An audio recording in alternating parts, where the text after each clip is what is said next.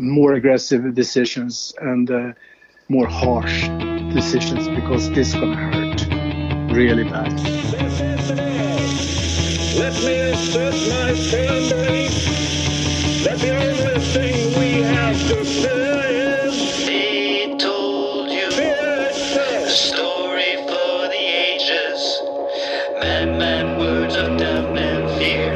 The outcome of a desperate year. Hi, this is Eric Paglia in Stockholm, Sweden. Time now for episode 3 of Corona Crisis, Once Upon a Pandemic. I'm joined by Mark Vandenbosch on the phone line. Mark, we have a really interesting guest today. I had a conversation earlier this morning. It's the 27th of March, Friday. I spoke with Dr. Bjorn Olsen. He is a professor of infectious medicine at Uppsala University. Has some pretty powerful things to share with us today about how we should be looking at this situation here in Sweden. Has some thoughts on some very strong thoughts on the management of this crisis so far, and we'll get into that in just a moment. We're going to do a very quick introduction today, but Mark, any news you want to share with us just to kind of get the ball rolling? Well, I mean, there's so much going on every single day. I mean, this is an unbelievable situation. 800 people or so passed away yesterday in Spain. The New York situation is really getting critical. New Orleans in the United States also is another not potential. I mean, it's going to be some sort of epicenter in the very near future, and in Sweden itself, also the situation is deteriorating quite quickly, even though there's a odd sense of normalcy. When you look around in the street, people are jogging, walking around with their kids and all that. But the truth is, behind the scenes, a lot of really tough things are taking place right now. There was a press conference earlier this afternoon featuring Prime Minister Stefan Levin and several government ministers and heads of agencies. I was expecting Stockholm to go on quarantine or something like that. I was expecting a major announcement, but it was basically the main point was that gatherings of no more than 50 people are now allowed, down from 500. It didn't seem that radical, actually. No, it's a very incremental step, really. It's a further restriction, of course, but it still doesn't really go far enough. I mean, you're seeing now across the world, and we talked a little bit about this a few days ago, that some very big names and personalities, such as actors and sports figures and politicians today, Boris Johnson tested positive, and obviously this is sort of spiraling quite a bit, and I think in Sweden we're going to have to take more drastic steps in the very near future. Corona Crisis, Once Upon a Pandemic, with me, Eric Paglia, and Mark Vandenbosch. And now let's move over to the interview with today's guest, Dr. Bjorn Olsen, Professor of Infectious Medicines at Uppsala University. Dr. Olsen, what is the current situation in Sweden regarding the spread of the coronavirus, and how is it projected to develop? In other words, where are we on the curve, and where does it look like we're going? That's the million-dollar question, actually. But I think if you follow the same trajectory as other countries are doing, I think we are in the sort of beginning of the rising up the slope. And it's getting steeper and steeper, unfortunately, because when it comes to this disease, you have such a long delay. It's not like measles, for example, where you become infected one day and you became sick 10 days later or something like that, with pronounced, you have the rash and everything like that, to become extremely sick. This is, first of all, you have from infection, you have a long incubation period, let's say 5 up to 14 days, something like that. And after that, you become sick for a while, let's say for a week. And after a week, you start to deteriorate, and then you are admitted to hospital or something like that. And after another additional couple of days, then you become real sick. So do you see, already there you have 1 month, more or less. Let's say between 2 and 4 weeks, something like that. And that's the problem with this disease, because, and you also infect a lot of people in cycles. I mean, what we did when we didn't put people in quarantine after these winter holidays, they coming from Italy and from Austria, what we did was to introduce the infection extremely effectively into the Swedish community, and they started to spread. First along these pathways that we can track all the way back to one Italian traveler. But after a while, this sort of spreading chain started to live their own life and branch up in other branches. So therefore, you have a time lapse in that development. Was that a failure then to not quarantine already at that point? You think Absolutely. Yeah, we warned about that. We said we have there's absolutely clearly something is going on in the Lombardy province. And they said, no, it's no problem because it's just on the lowlands and it's not up in the Alps, so we don't have it in the ski resorts. Bullshit. Of course you had, because people are moving up and down from the lowland up to the ski resorts. So it was widely spread. So of course we had it. What we did was to import or repatriate a big cohort of people infected with this coronavirus, and there we lost control. So is it too late at this point to really take any aggressive measures? Well, it's not too late. I mean, if we follow the South Korean example, for example, we can take back the control. But then we need to have, well, first of all, we have to measure. We have to detect. But what I think Sweden need right now, because we have such a hard pressure already now in the beginning of the slope on the healthcare system, I think we need to suppress. I think that's the only way out, to suppress as much as possible, or even quarantine parts of Sweden or something like that, so we don't spread it all over the country. So we have to suppress it as hard as we can and give a limited timeline for this suppression. Otherwise, people become nuts. So they have to have something to wait for, or see. They can see forward in the horizon. Okay, we have lighthouse over there. It's going to be a long way there, but at the end, we're going to end up there. So therefore, I think it's important to suppress it as much as possible, stop the infection chains, and also lower the pressure on the healthcare system. But we must know that even though we start with the suppression action today, it's going to take like 3 weeks before we see the effects on the healthcare system. Is that the target then? 3 weeks of quarantine, or is there a longer? Longer. Absolutely longer. I think that's the only measure to take. And what you have to do during the suppression time is that authorities have to build up a stockpile of instruments for detection, and also rules about quarantine for the sort of small fires sparkling up here and there. So you have to do it, I think, with suppression. You can press it down to minimum, as low as possible in the actual time, and then start to measure, detect, and quarantine people as quick as possible to minimize the pressure on the healthcare system. Because if the healthcare system collapses, then it's going to have effects, backwave effects out in society, extreme effects. I mean, because walking around Stockholm these days, I mean, at least where I live in Midsommarkrona, it seems like there's not much going on in terms of social distancing and things like that. People are out on the streets and even in shops and pubs and things like that. So this probably needs to be instituted fairly soon and last for a month or so. I guess that's what you're implying there. Yeah, something like that. More than a month, probably. But more than a month. Yeah, I think so, because you have this time lag from infection to full-blown disease. So you think it's just a matter of time then that we end up in the same, if on the current path we're on now, that it's only a matter of time that we end up in the same situation as Italy, Spain, perhaps other places in the world? Yeah, well, maybe it's not become as bad as Italy. I'm not sure about that. But even though it's just 1/10 of the situation in Italy, it's going to be really, really painful, really painful. Okay, dirty. Seems like you're agreeing with some of the critique that has come from both within Sweden, from the medical community, as well as from outside of Sweden. Oh yeah, completely. So because everything boils down to one central part, and that's okay. You have two person and one virus. One is infected, the other is not, and the only way to sort of prohibit the other going to be infected or stop the other going to be infected is to have this social distancing, absolute social distancing. These two people shouldn't meet, because if they do, the one infected going to infect the other one. And that's the way we keep on the chain of infections. And that's the only way, the only biological way to stop it is by that. Because we have no other means. We have no vaccine, we have no antivirals, nothing. And no herd immunity virtually. I mean, this herd immunity, that seems to be one component of the Swedish strategy. Is that right? That just a sort of slow onset of this amongst the population will build up some sort of herd immunity? They try to achieve some sort of herd immunity very slowly, because they say, okay, we're going to press down the curve so it's not above the threshold for healthcare collapse. So we're going to press it down below that line, dashed line. I don't think it's possible, because it's so widespread now in the community, at least here in Stockholm.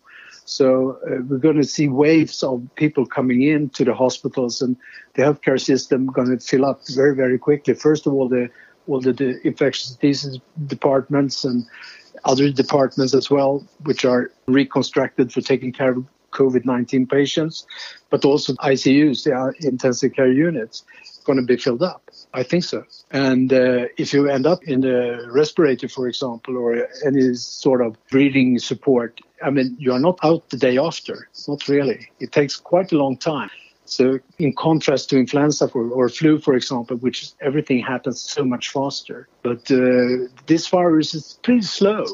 It's very infectious, but it's pretty slow, actually, both when it comes to the incubation time, the time for the first symptoms, until you get really, really ill. Now, how did we end up in this situation in Sweden? I mean, we mentioned some of this, these people returning from Italy and things like that. But in terms of the formulation of the government response, obviously there's certain high-profile experts that are informing the government. But you're also a very accomplished expert on this subject, and you have a very different conclusion. How does it happen that some voices are heard where others are perhaps on TV and very important for communicating to the public, but are not sort of your recommendations are not being implemented? How is this happening in the Swedish system? This is a very old story. I think it's from the 15th century, actually. No, the 16th century, when we had one person directly under the Queen. He implemented this sort of bureaucracy system we have today here in Sweden. We are relying very much on that since then. And we also started the sort of, well, Sweden is well known for its bureaucracy, but it has a very long history. This is Oxenstierna? Sort of building up. Yeah, exactly. Axel Oxenstierna. He was the guy who started this. And the problem is that between the central authorities, you have Socialstyrelsen, you have the Folkhälsomyndigheten, and you also have the MSB, which are preparing for big catastrophes, either it's a wood fire or it's an asteroid or some big accident, stuff like that. These three authorities, they are waiting for the decision for Folkhälsomyndigheten all the time. At least they were in the beginning. They were waiting and waiting and waiting. There was like starting a step with one foot left, but they didn't continue walking. So they stopped. So you had a system where Folkhälsomyndigheten said one thing and the other two authorities, they just adopted it. Said, okay, we rely on decision from Folkhälsomyndigheten. And we tried to ask Folkhälsomyndigheten about that and ask them, what are the basis for your decision? What are the sort of logical basis for your decision? Can you please be transparent with that? Because if we have reports from Imperial College in London saying, okay, you're on a trajectory which is leading into big, big trouble, and the Folkhälsomyndigheten reacts in a completely different way, then it becomes confusing, not just for the researchers, for the whole community and for people living abroad or people from other countries thinking of Sweden, what the hell are they doing? Is it some sort of prestige, or what is stopping them from? I think it boils down to that as well, because we have asked them to please just tell us, who are your experts? Can you please tell us who are your experts? And what kind of data do you base your decisions on? Please tell us. No way. So there's a real lack of transparency here. It's a lack of transparency, absolutely. And so also, in the beginning, it was very much downsizing everything. So when I started talking about this virus in January, I said, and telling in Swedish media and Swedish television, I said that this is going to be a problem virus. This is a very problematic virus, and I'm very concerned about it. And I think it's going to be a pandemic virus. They said, no, it's not going to be a pandemic virus. It's not even for sure that it's infecting from people to people. Of course it does. Everybody saw that. Everybody else saw that. Were they getting that information from the WHO, or where did they? Yeah, maybe they waited for the information from WHO. I have no idea. But the thing was that all the signs in the sky were there, because you have a respiratory virus, you have a cluster of cases, and you also have additional cases outside that cluster. That's a red flag. That's a black swan. That's the black swan. So they should have reacted much, much earlier on these signals, I think. First of all, admit that this could be a pandemic. And if it's not becoming a pandemic, okay, let's open the champagne and say, okay, congratulations to us. We were so happy this time. So what they did was to, first of all, say it's not going to be a pandemic. It's not going out to China because the Chinese can contain it. They can contain the dragon. They couldn't. And all of a sudden, we had it in Italy. And then the whole mess started. And it's still sort of downsizing everything. Well, it's not a big problem because it's down in the lowlands, not up in the ski resorts, etc., etc., etc. It continues like that. But now they have stepped up now, absolutely, because right now they realize how bad the situation is. But they should never admit that they had the chance to reverse this from the very beginning. They have to be more cautious about it and more swift, because it's not, if you try to search for perfection in your decision making when it comes to pandemics, you lose the whole race, because everything is about the speed of your implementations. Everything is about speed. Perhaps that's one of the flaws in the Swedish system, that is so based on the these agencies as opposed to the political decision makers in these cases. Perhaps they don't have that same swiftness in response, this sort of bureaucratic aspect that we talked about before. So, Dr. Olsen, this is fascinating stuff. Do you think now that you're saying that Sweden is starting to realize the scope of this problem, do you think that Sweden will start changing its strategy and embark upon a new course, a more aggressive course? I hope so. And it's high time to do that now. It's time to do that now. It's exactly the right time to do it now. Maybe a little bit late, but I think they need to be more aggressive. Absolutely. More aggressive decisions and more harsh decisions, because this is going to hurt really bad. Perhaps I could ask one last question. I have a whole bunch more that I'd love to ask you, but I don't want to take up too much of your time. But just in terms of you hear these famous known unknowns, unknown unknowns.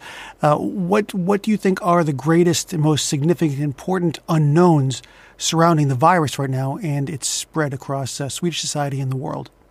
First of all, what's happening in the low-income countries, especially Africa, parts of Asia, parts of South America. What's going on there? That's one of the big unknowns. The other big unknown is the herd immunity. And if the herd immunity, if the immunity person by person is protective against new infections with this COVID-19 virus.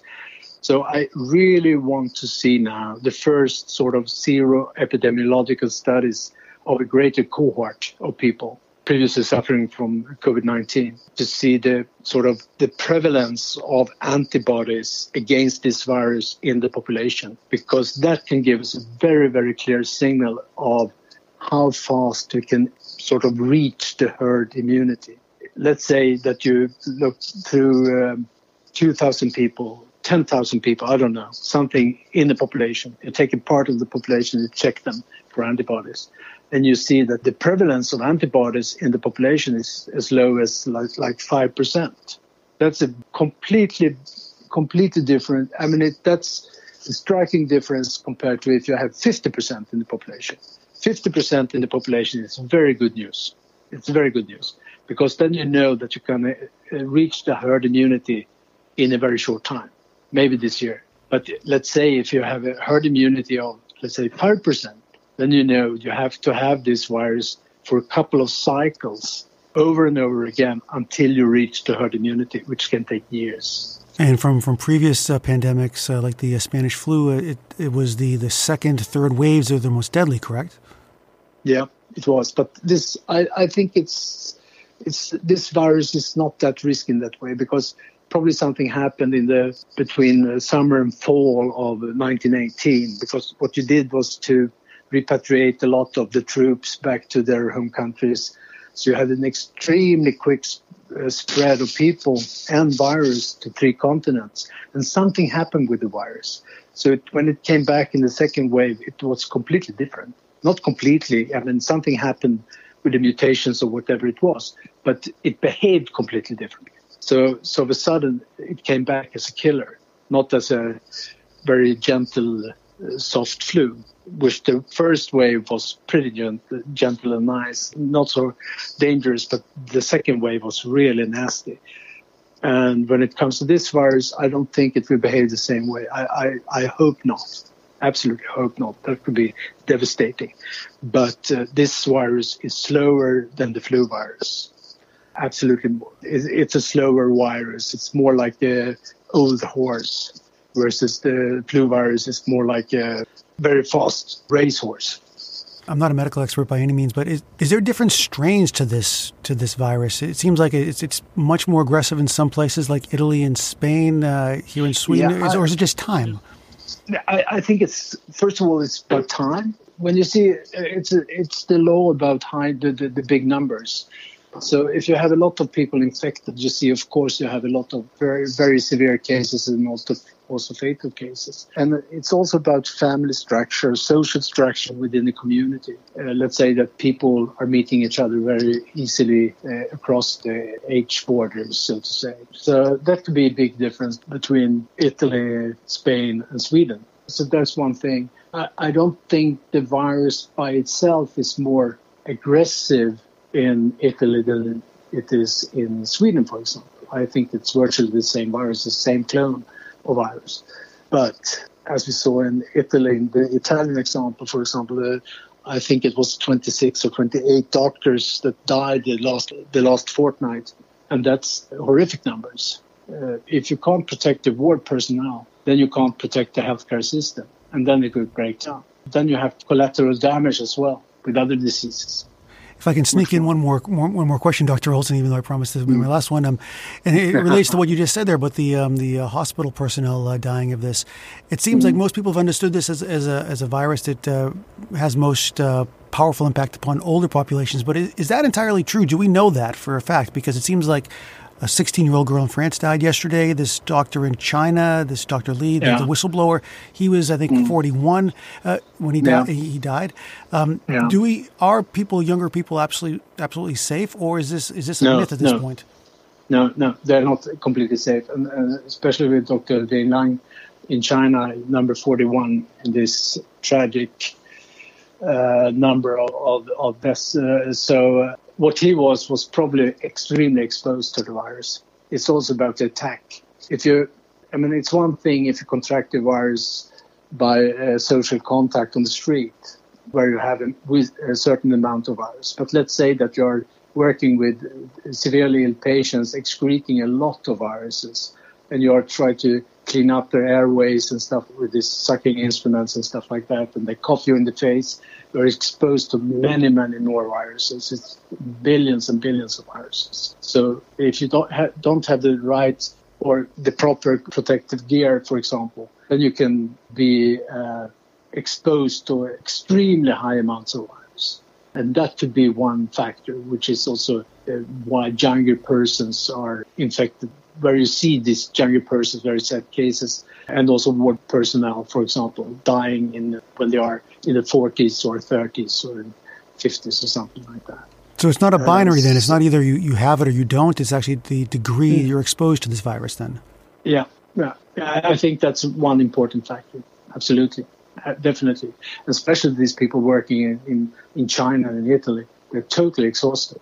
So their natural defenses are lower at that point then?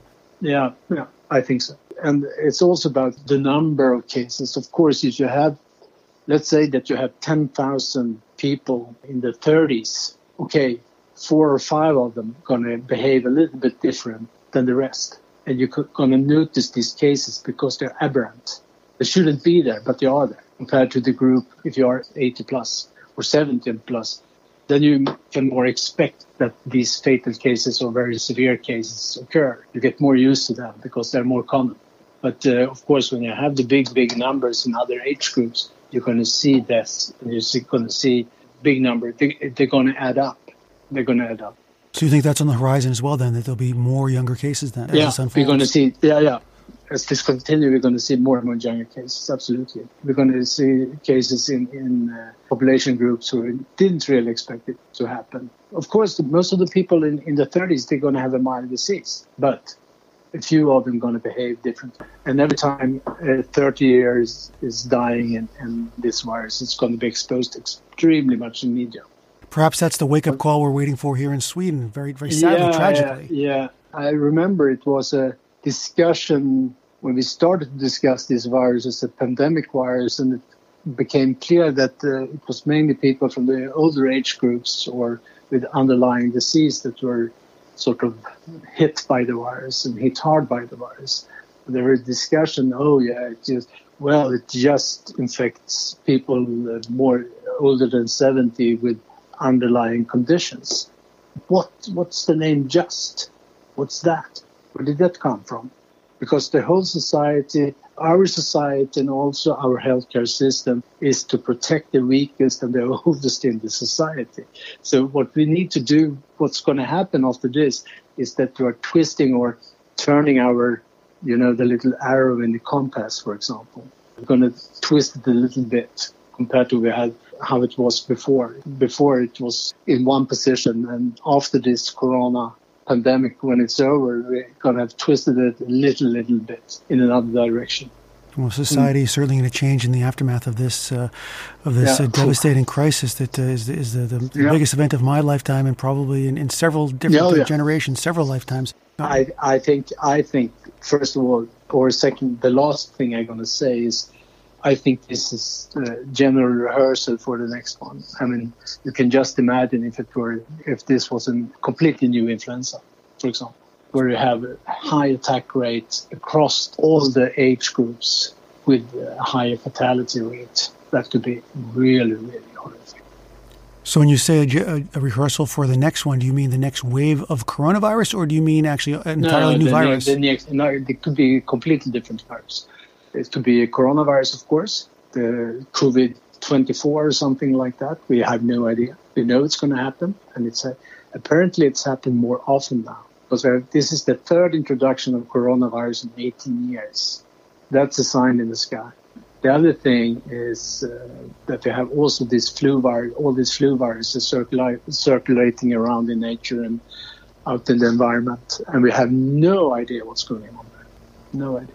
We know that they have caused during the 20th century at least three big pandemics. And the first one that was the Spanish flu with more than 50 million deaths. So, wow. I mean, it's not the most encouraging note to leave off the interview for. And I'd love to ask you more about why you think they're becoming more frequent, these pandemics. But I realize it's a question about the urbanization. It's a question of becoming soon 8 billion people. It's a question of our tendency to over-harvest our environment and eating up everything that swims, fly, crawl, or whatever. It's an absolute consequence of this, unfortunately.